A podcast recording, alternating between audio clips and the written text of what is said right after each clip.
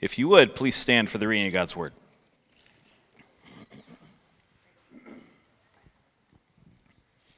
Continue in Acts, so we will be for the next year.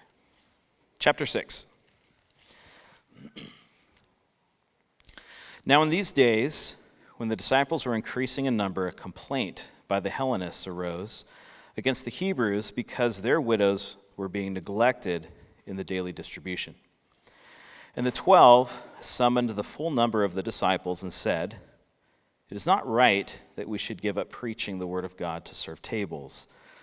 Therefore, brothers, pick out from among you seven men of good repute, full of the wisdom, uh, I'm sorry, full of the Spirit and of wisdom, whom we will appoint to this duty. But we will devote ourselves to prayer and to the ministry of the word. and what they had, uh, or what they had said, pleased the whole, con- uh, the whole gathering, and they chose Stephen, a man full of faith and of the Holy Spirit, and Philip, and Prochorus, and Nicanor, and Timon, and Parmenas, or sorry, Parmenas, and Nicholas, the proselyte of Antioch. These they set before the apostles, and they prayed and laid, hands, uh, laid their hands on them. And the word of God continued to increase, and the number of the disciples multiplied greatly in Jerusalem, and a great many of the priests became obedient to the faith.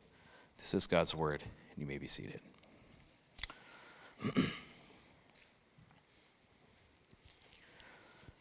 well, this week, we only have seven verses, so you might think we'll have a shorter message tonight, but probably not.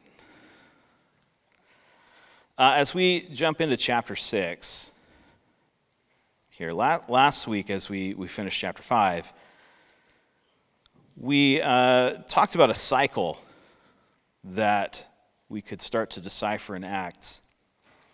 And I think it's worth noting where we are in that cycle for this part of Acts. Uh, you know, chapter 6 is actually a kind of a hard pivot in the book of Acts. This is a fulcrum. I looked that up in the thesaurus to use tonight. But this is a, a hinge where Acts sort of changes.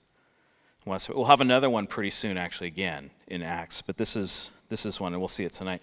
But if we're looking at this cycle that we talked about last week, this is sort of that internal work aspect, and then we'll get to some other parts of the cycle towards the end of uh, our time tonight.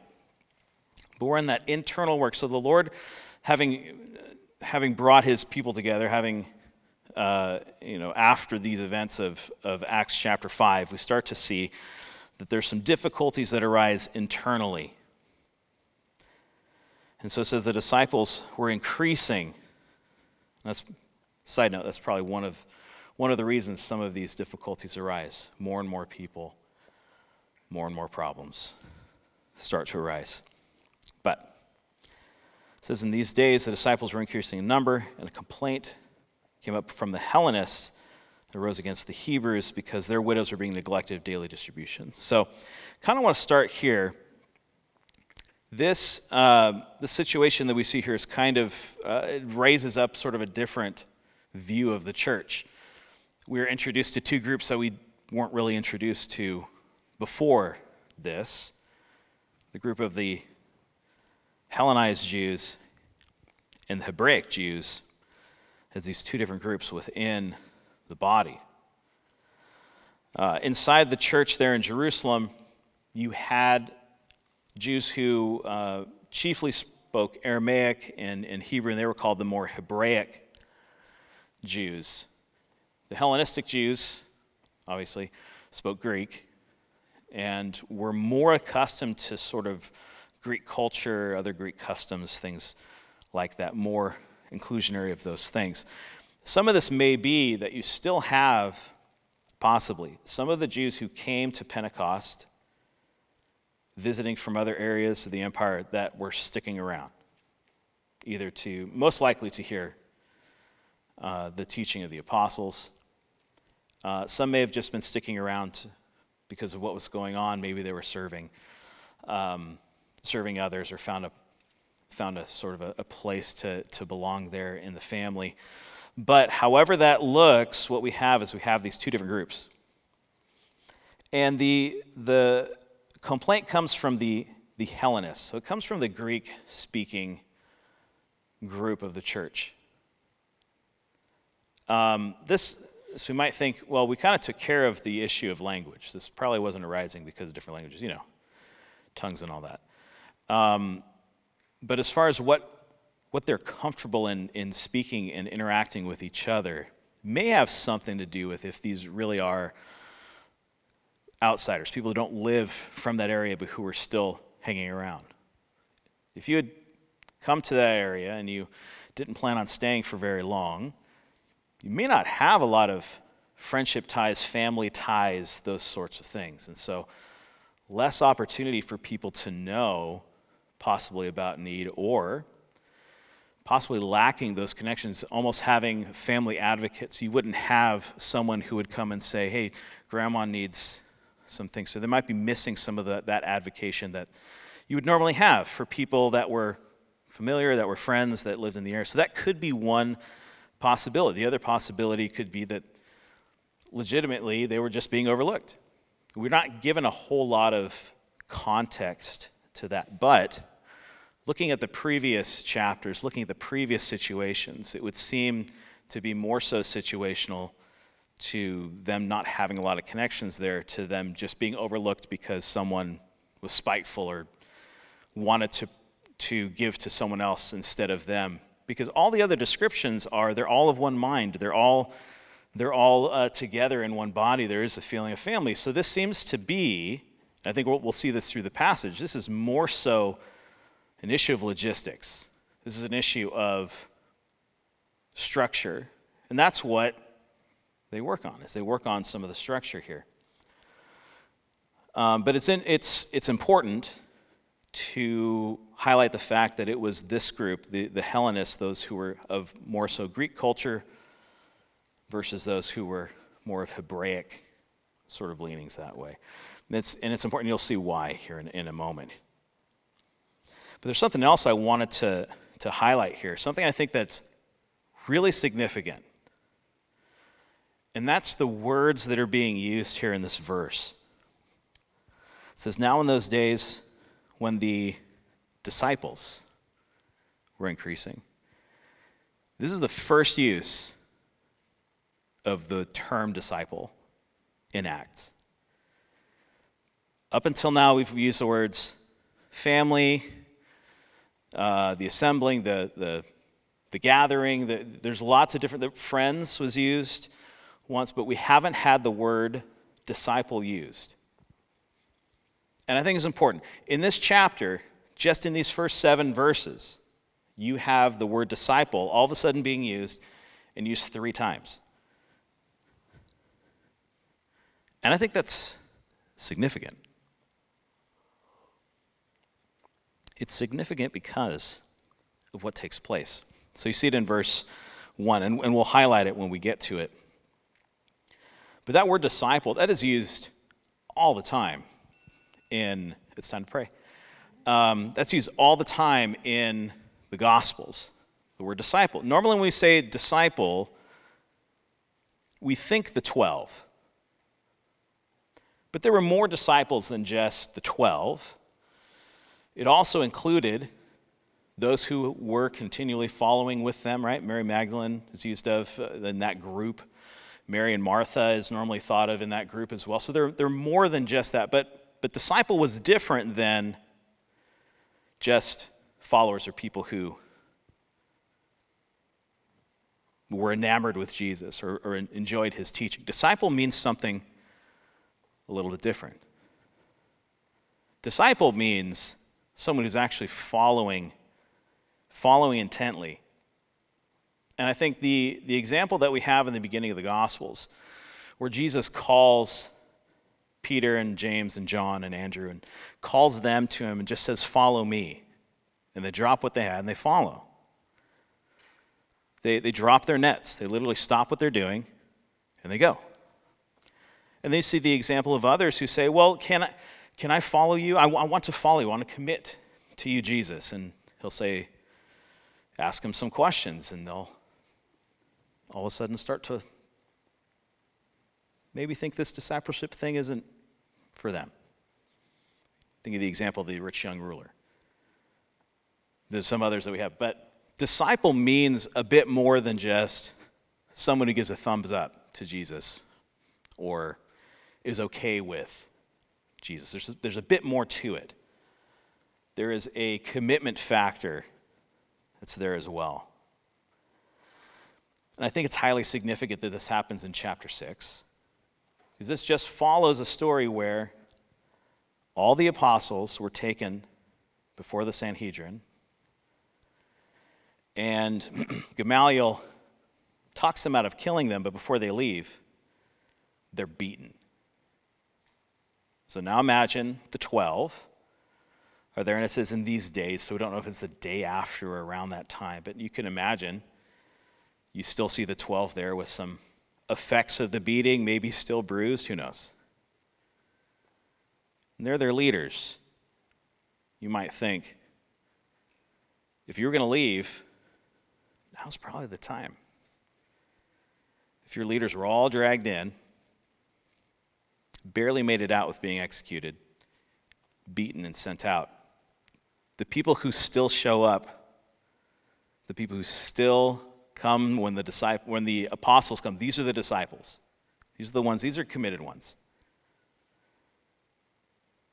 Earlier in Acts, just Peter and John. Now it's all the apostles. This is the pivot point. From here on, the persecution of the church extends not just to the leaders, but then extends out to anyone identified. And we'll start to see how that moves in the next few chapters. Verse 2 The twelve summoned the full number of the disciples. so, hearing about this complaint, they respond. They say, It's not right that we should give up preaching the word of God to serve tables. Now, do you want to pause for a second? This is, it can read, this is beneath us. And I don't really think that's what's in line here. They say is it's not right for us to, that we should give up preaching the word to serve tables. I think this more so has to do with the momentum that's already being uh, displayed in the church. Like I just said, this happens after they went to the Sanhedrin, they came back beaten, they're ready to push forward.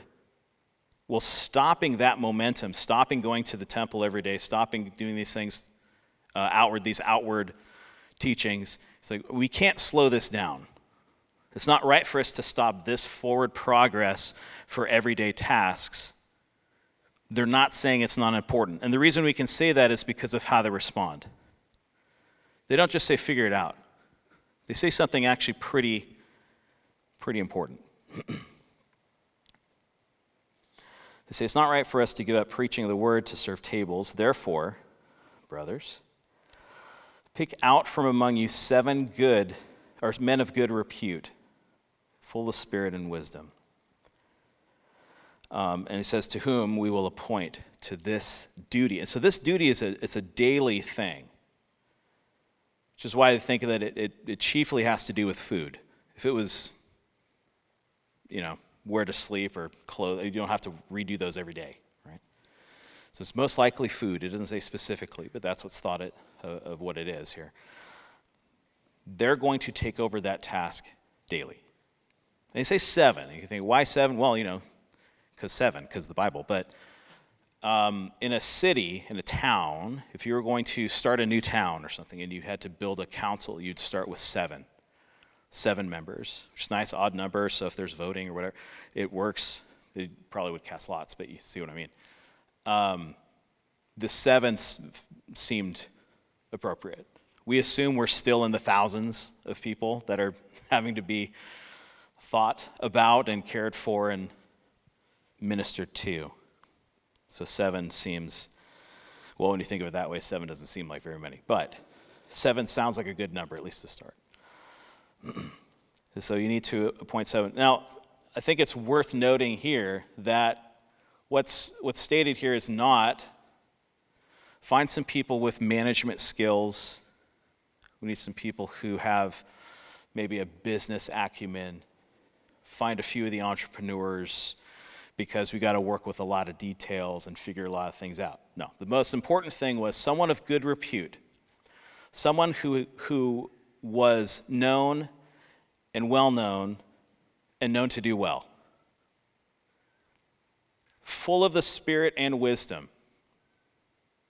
These are the other two factors. These are the most important things.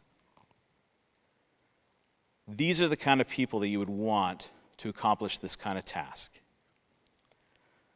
So you can see here, this is not the beginnings of actually establishing a township. This is not the beginning of a business. This isn't the beginning of a corporation or even governance, really. This has to do with something, this is something else. This is something different. And it's probably not what we would have said or what we would have chosen. We probably would have put a lot of emphasis on real world experience concerning leading in some of those things. And Maybe these men all had that, but that's not what's called out for them to, to have. Maybe it is bound up in that a little bit, but you could also put all of those things under the category of wisdom. If they're full of the Spirit and they have wisdom, those are the kind of men that we want. So, this is institution of not a job. They're not going to be employed. That's not the point.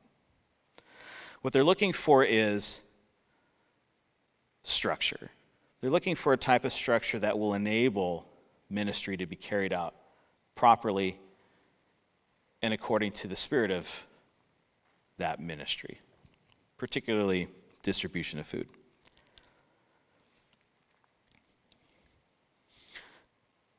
Verse 4, it says, But we'll devote ourselves to prayer and to the ministry of the word. So there you get sort of the division.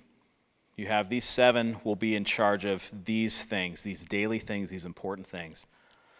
The rest of us will be devoted to, to prayer, to the word, to preaching, the things that we've seen them doing all the time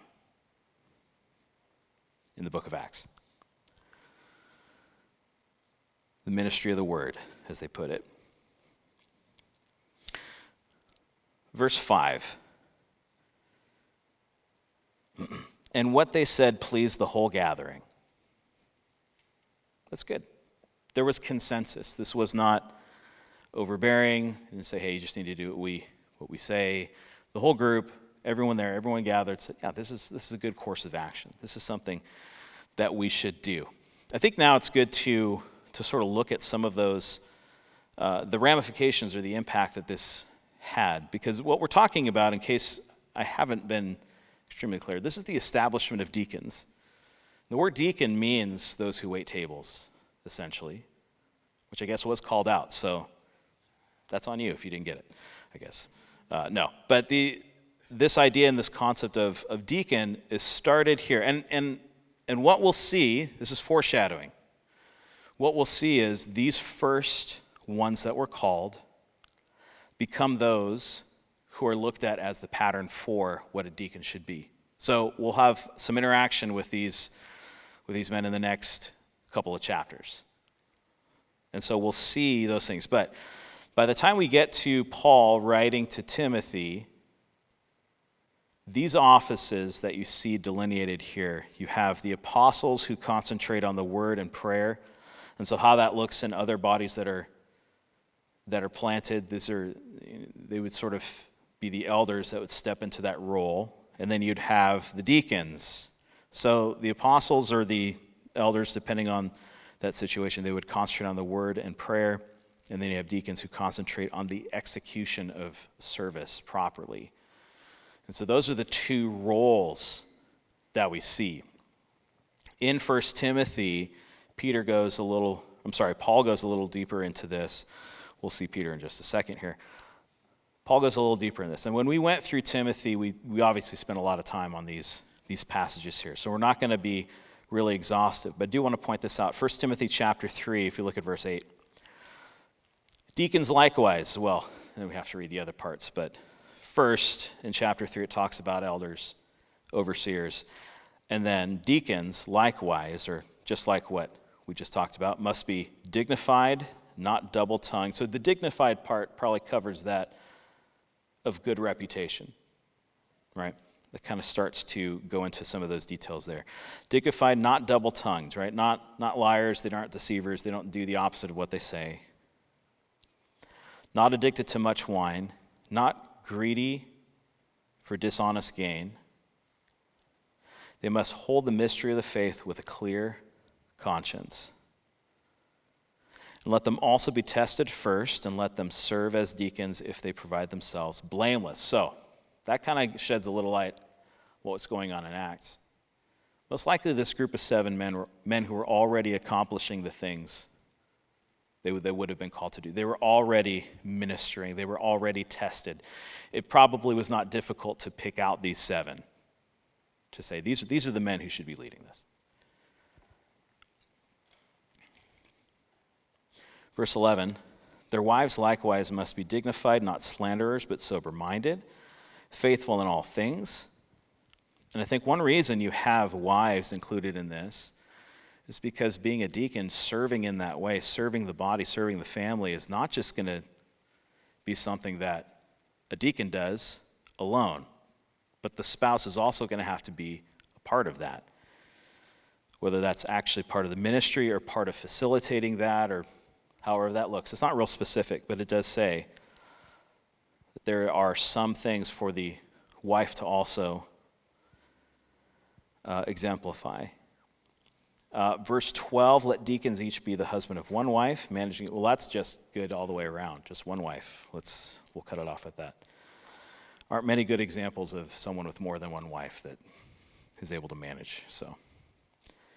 Husband of one wife managing their children and their households well for those who serve well as deacons gain a good standing for themselves and also great confidence in the faith that is in Christ Jesus.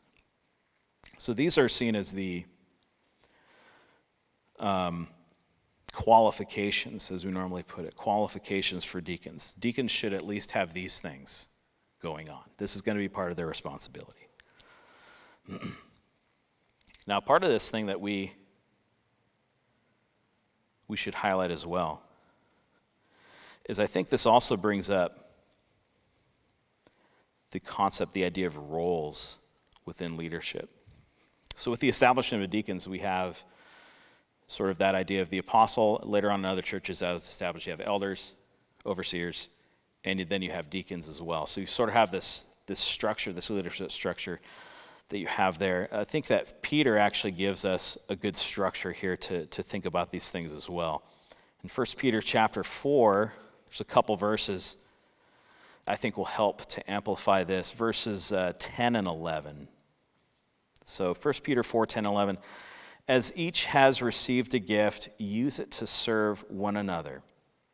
Right. so this is Peter talking to the church, talking to the church of what they're supposed to do specifically talking about gifts. As each has received a gift, use it to serve one another as good stewards of God, God's varied grace. So, this is talking about spiritual giftedness. When the Holy Spirit comes, that empowerment of the Spirit will exhibit itself in giftedness to allow those who have been called by Christ to serve and to minister, to serve and to minister appropriately in what God has called them to do. Look at verse 11. Whoever speaks is one who speaks the oracles of God. Whoever serves as one who serves by the strength that God supplies, in order that in everything God may be glorified through Jesus Christ. Then, of course, the last verse, the last part of this verse, to him belong glory and dominion forever, ever. Amen. Don't forget that part. But what you have here is sort of this a, a very nice laid out, really two categories of how giftedness will normally work. So you'll have those who are called to speak, speak the oracles of God, and then you have those who are called to serve. This fits so nicely in the structure that we've already get, uh, already have given to us, that we already have received from Acts chapter 6, where you have those who are ministering in the word and prayer, and then you have those who are ministering in very practical ways. So you see that, that division right there.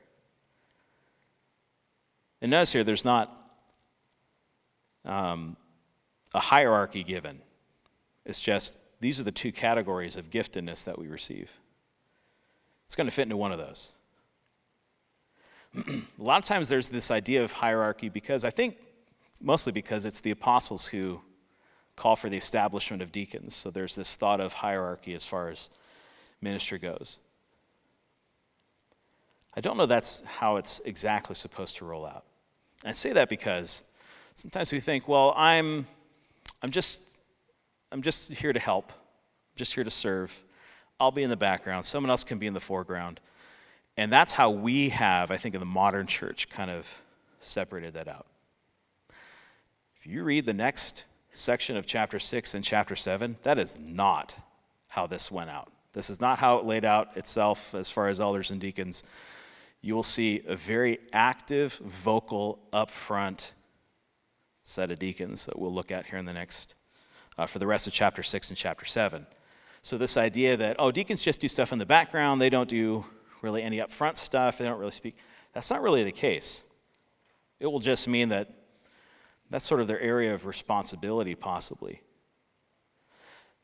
so, what we actually have is these different roles that sort of take place, not as a hierarchy, as one is more important than the other, but you'll see that they're meant to just kind of be together. They, they, they sort of need each other, these different roles, these different categories, uh, this different types of giftedness. It's needed what the apostles help to establish here is just that structure. Now, if we go back to 1 Timothy 3, what we see is right after it's talking about elders and talking about deacons, the very next thing it brings up is the household. Paul says, I hope to come to you soon, but I'm writing these things so that you know that if I delay, you may know what you ought, or I'm sorry, you may know how one ought to behave in the household of God, which is the church of the living God, a pillar and buttress of the truth. The reason that these roles exist is because the household has to be run properly, it has to work, it has to be of benefit. And really, it's the elders, it's the deacons who then step out first or maybe exemplify, and the expectation is is that everyone else will also follow suit. There's this idea that has popped up, and I think part of it has to do with the professional sort of aspect of the clergy. I don't really like that term, but you know what I mean. The clergy, those who, who are in leadership. And it seems like in the West or in the United States, or however you want to put that together, you sort of have there's the people who are professionals, they're professional ministers, and everybody else is a congregant. Everybody else just kind of shows up and they pay those people to go do those things. And sometimes it's even worse, it just comes down to one person that has to do all those things. And that is not sustainable. That's not sustainable in any kind of organization, any kind of family. That, that can't work. Has anyone experienced that? There's one person who's in charge of everything at a, at a job. Maybe it's just a job site. Maybe you're just going over to help. There's one person who's telling everybody what to do. No one else is really a part of anything. How long can that really last? Usually has to be supported by other things later on. Doesn't work in government, doesn't work really any sort of place. Even if you think, well, monarchies, you know, you've got like the king, he does it. Yeah, but a king has a court. King has a lot of support structure to actually make people do what the king says. Um, but these kind of structure, that, that is not how God's household is set up. We have a father, we see the father with the son, and we see how that relationship works. We see the Holy Spirit we see how the Trinity operates. And that's kind of the starting point for us, but we are called to be a functioning family. And the only way that that can really happen in a group is if there is some sort of structure, some sort of exemplify, exemplification of what should be happening. There, there's some studies done on church structure and ministry, and they'd say that the healthiest types of churches have about 60% of attenders or members serving in some capacity. That would be seen as healthy if you want to go by stats. I think if you want to go by what the Lord has called us to do, I think it's supposed to be closer to 100%. All of us are supposed to be in some way, some form, some capacity serving and ministering. And really, the establishment of elders, the establishment of deacons, really supports that. That actually being accomplished. And that growing. Just like every family the expectation is kids will grow up and they'll go do those same things that they've seen exemplified. They'll go live those things out somewhere else. That's exactly the structure that we see in the church. That's most of what we see in the last half of, of Acts is the establishment of those things. Going back to Acts, Acts chapter 6. if we look at the names here, verse 5, not as many as you know, genealogies or anything, but we've got seven here. Most of these names are Greek. I don't know, it doesn't say anything here that the apostle sat down and said, we have to find someone who speaks Greek because the problems, the complaints are coming from the Hellenists. We don't really have that stated here. I don't think that it hurt to have someone who would be able to know and understand Greek culture if that's really why they were established, but we do see that these ones here definitely do have some Greek experience at the very least.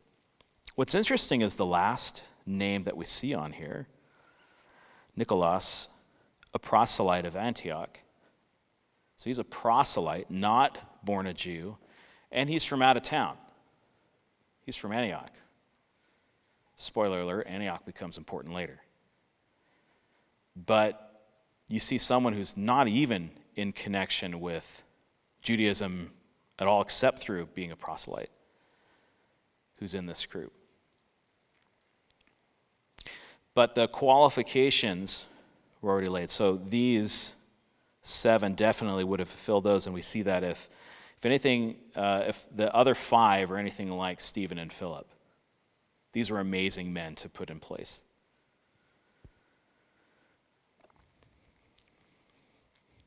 Verse 6 These they set before the apostles. They prayed and laid hands on them. All right, let's get weird for a second. Um, they came, they laid hands on them. This is something that we do, right? If we're commissioning someone, if we're, we're sending someone, we'll come, we'll lay hands on them, and that's this is one of the reasons why. This is something that has been done ever since then. But here's a question Where did anointing go? That would have been pretty common. That would have been something that was employed in Judaism already. We just don't, we don't really see it done at all throughout Acts. It, it seems to be something missing. Because that would have been common to, to have that. So, um, a, an anointed one, a Messiah, when we say Messiah, we normally just think Jesus. It's not just Jesus who was the Messiah, he was an, an anointed one, and he was also the anointed one. But throughout the Old Testament and all the way up until Jesus, you had others who would be anointed for service.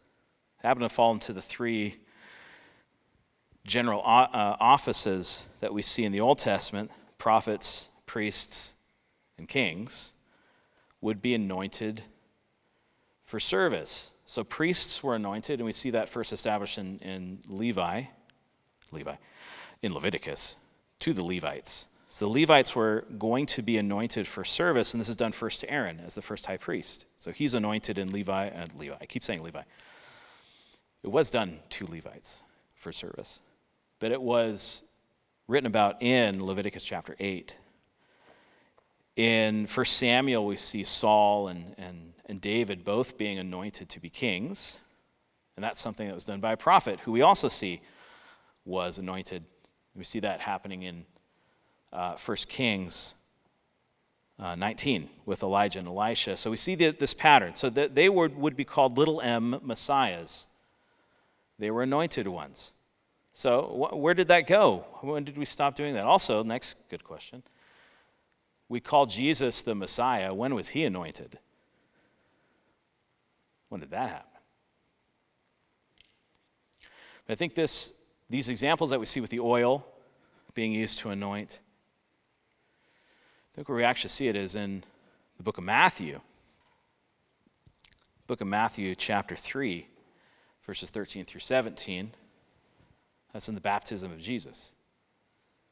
That seems to be where Jesus' anointing takes place, and it makes sense because the one baptizing Jesus was John the baptizer, who was the prophet who anoints the king. But he's not anointed with oil. What would Jesus be anointed with? Came out of the water, and what was he anointed with? Oh, come on, you got this. The Holy Spirit, yes. The Holy Spirit descends as a dove onto Jesus. This would seem like to be his anointing. So, if that's the case, why aren't these seven commissioned with an anointing? Why?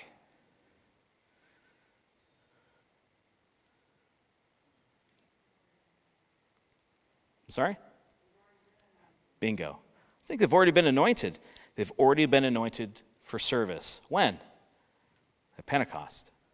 In the same type of anointing that Jesus received, they also received. So we don't see this anointing taking place in the same thing. And I think that's actually what the anointing was signifying. It's what it was the shadow, was the precursor, it was the example, it was the sign before the real anointing would come. And so you don't see that special anointing coming on because we all are anointed. But if that's the case, then what does that mean for us? Do we have to have a special office in order to serve? If the Holy Spirit has come upon us, then what are we then anointed to do? If we have the Holy Spirit, we're all anointed to be in ministry. We may not be in a leadership type role. We may not be in one of those offices providing that leadership and example, but we are called to then serve. Let's look at verse 7. We'll finish this up and then we'll have some closing thoughts here.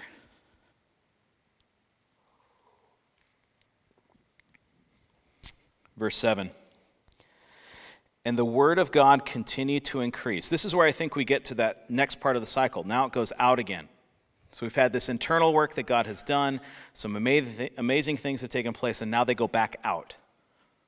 All right? So look at what happens. The word of God continued to increase, and the number of the disciples, again, disciples, multiplied greatly in Jerusalem. And then a side note a great many of the priests became obedient to the faith. Huh. It's kind of cool. Expands again. It gets bigger. It moves out from where it was, and now they're specifically stating here, or Lucas, that priests started to be really started to see a pickup there with the uh, evangelism to the priests, with the response from the priests, which I think is pretty amazing. Don't know if this has to do with them meeting before the Sanhedrin or if this was just that next thing that the Lord was doing in their midst there in Jerusalem. That's pretty awesome. All right. A few closing thoughts here. We've talked about this before, but I wanted to kind of restate it.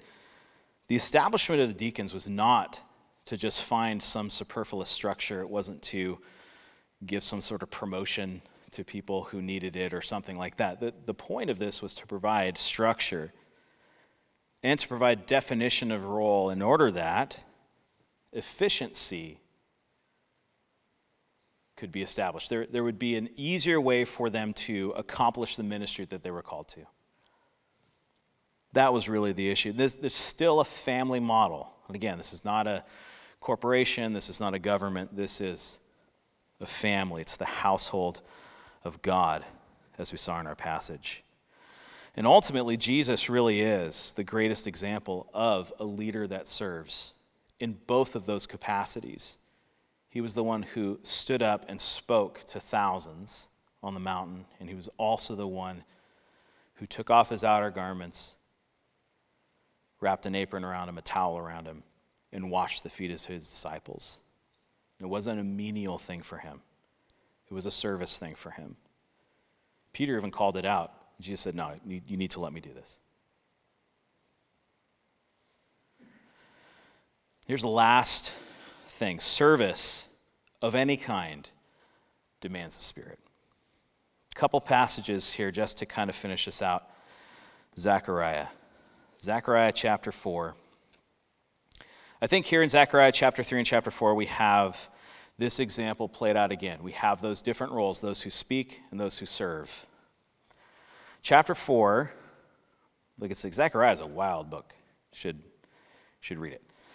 Um, we've got all these night visions, and Zechariah's like, I don't know what to do these things.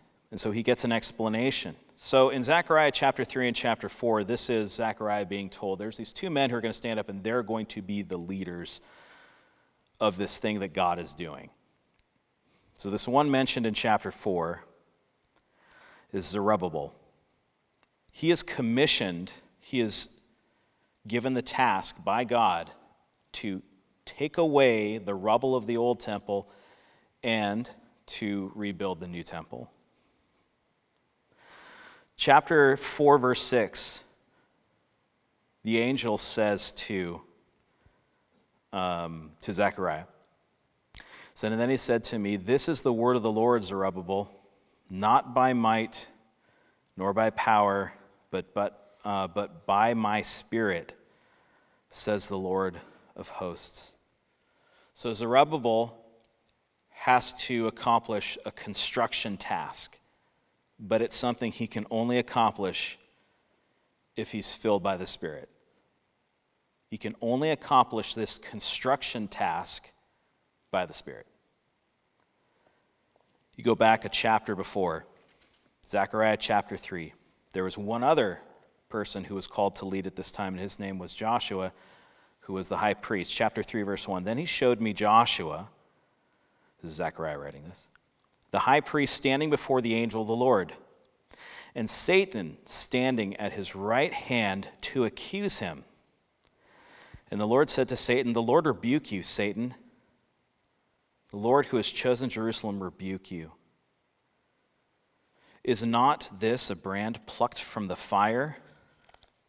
Now Joshua was standing before the angel, clothed with filthy garments.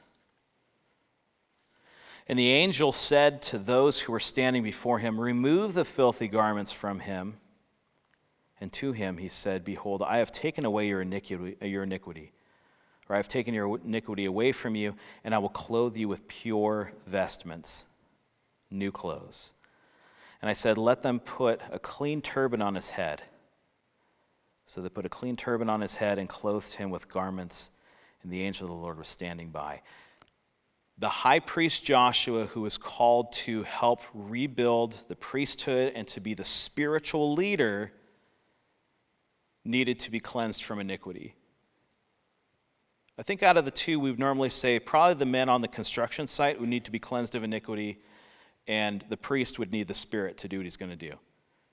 But I think it's important to note that in this in this here, it's flip flopped in a way that we would normally not expect. It's Zerubbabel who needs the Spirit, and it's Joshua who needs to be cleansed for his work. And I think sometimes we mix up some of those things and we think, I can do this thing, but I can stack these chairs on my own. I don't need the Lord. I can provide a meal for someone without the Lord. It doesn't really matter. I can help distribute food without the Lord. That's not a big deal. That's not the structure we see in Peter. Peter, in 1 Peter, it says, For those who are to speak, you speak as though you're speaking the oracles of God, and if you're going to serve, you serve within the strength that He provides. And too often we think, Oh, we got this. I got this one, Lord. Watch me serve. And I think we, we mix it up. And we forget that it was spirit filled men that were called to be deacons.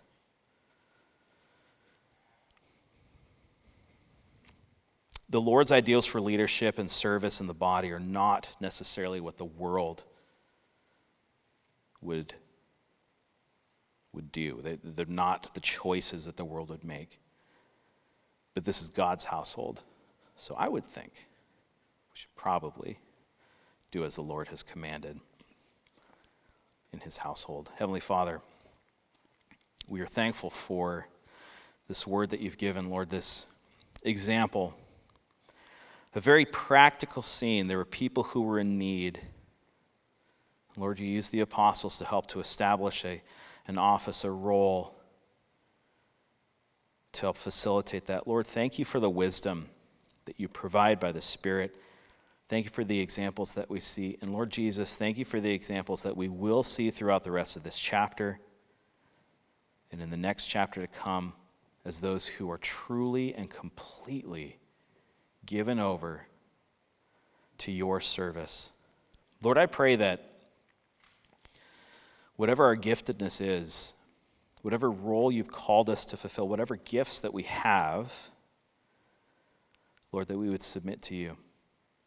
I pray that we would use the gifts that we have, the resources we have, the talents, the wisdom, and Lord, that by your Spirit we would be those who would minister to one another, whether that's uh, teaching, whether that's a word of encouragement, whether that's service, whether that's facilitating resources.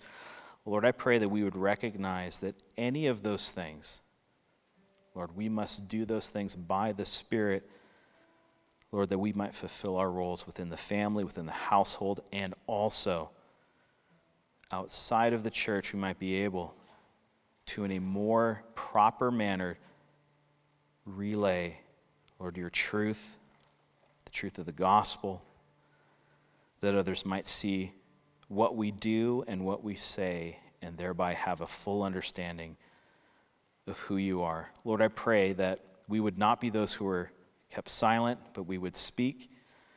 Lord, I pray that we wouldn't sit back, but we would, Lord, allow our hands to be used by you to accomplish your, your goals, your purposes, Lord. Lord, we pray for those opportunities that we have this next week, this next month, this next year Lord, that you might be made much of in this city, in our neighborhoods, and in this county. Lord, we pray that there would many, there would be many who are called by your name, Lord, who would come, that would believe, and be made part of your household. We pray these things in the name of Jesus. Amen.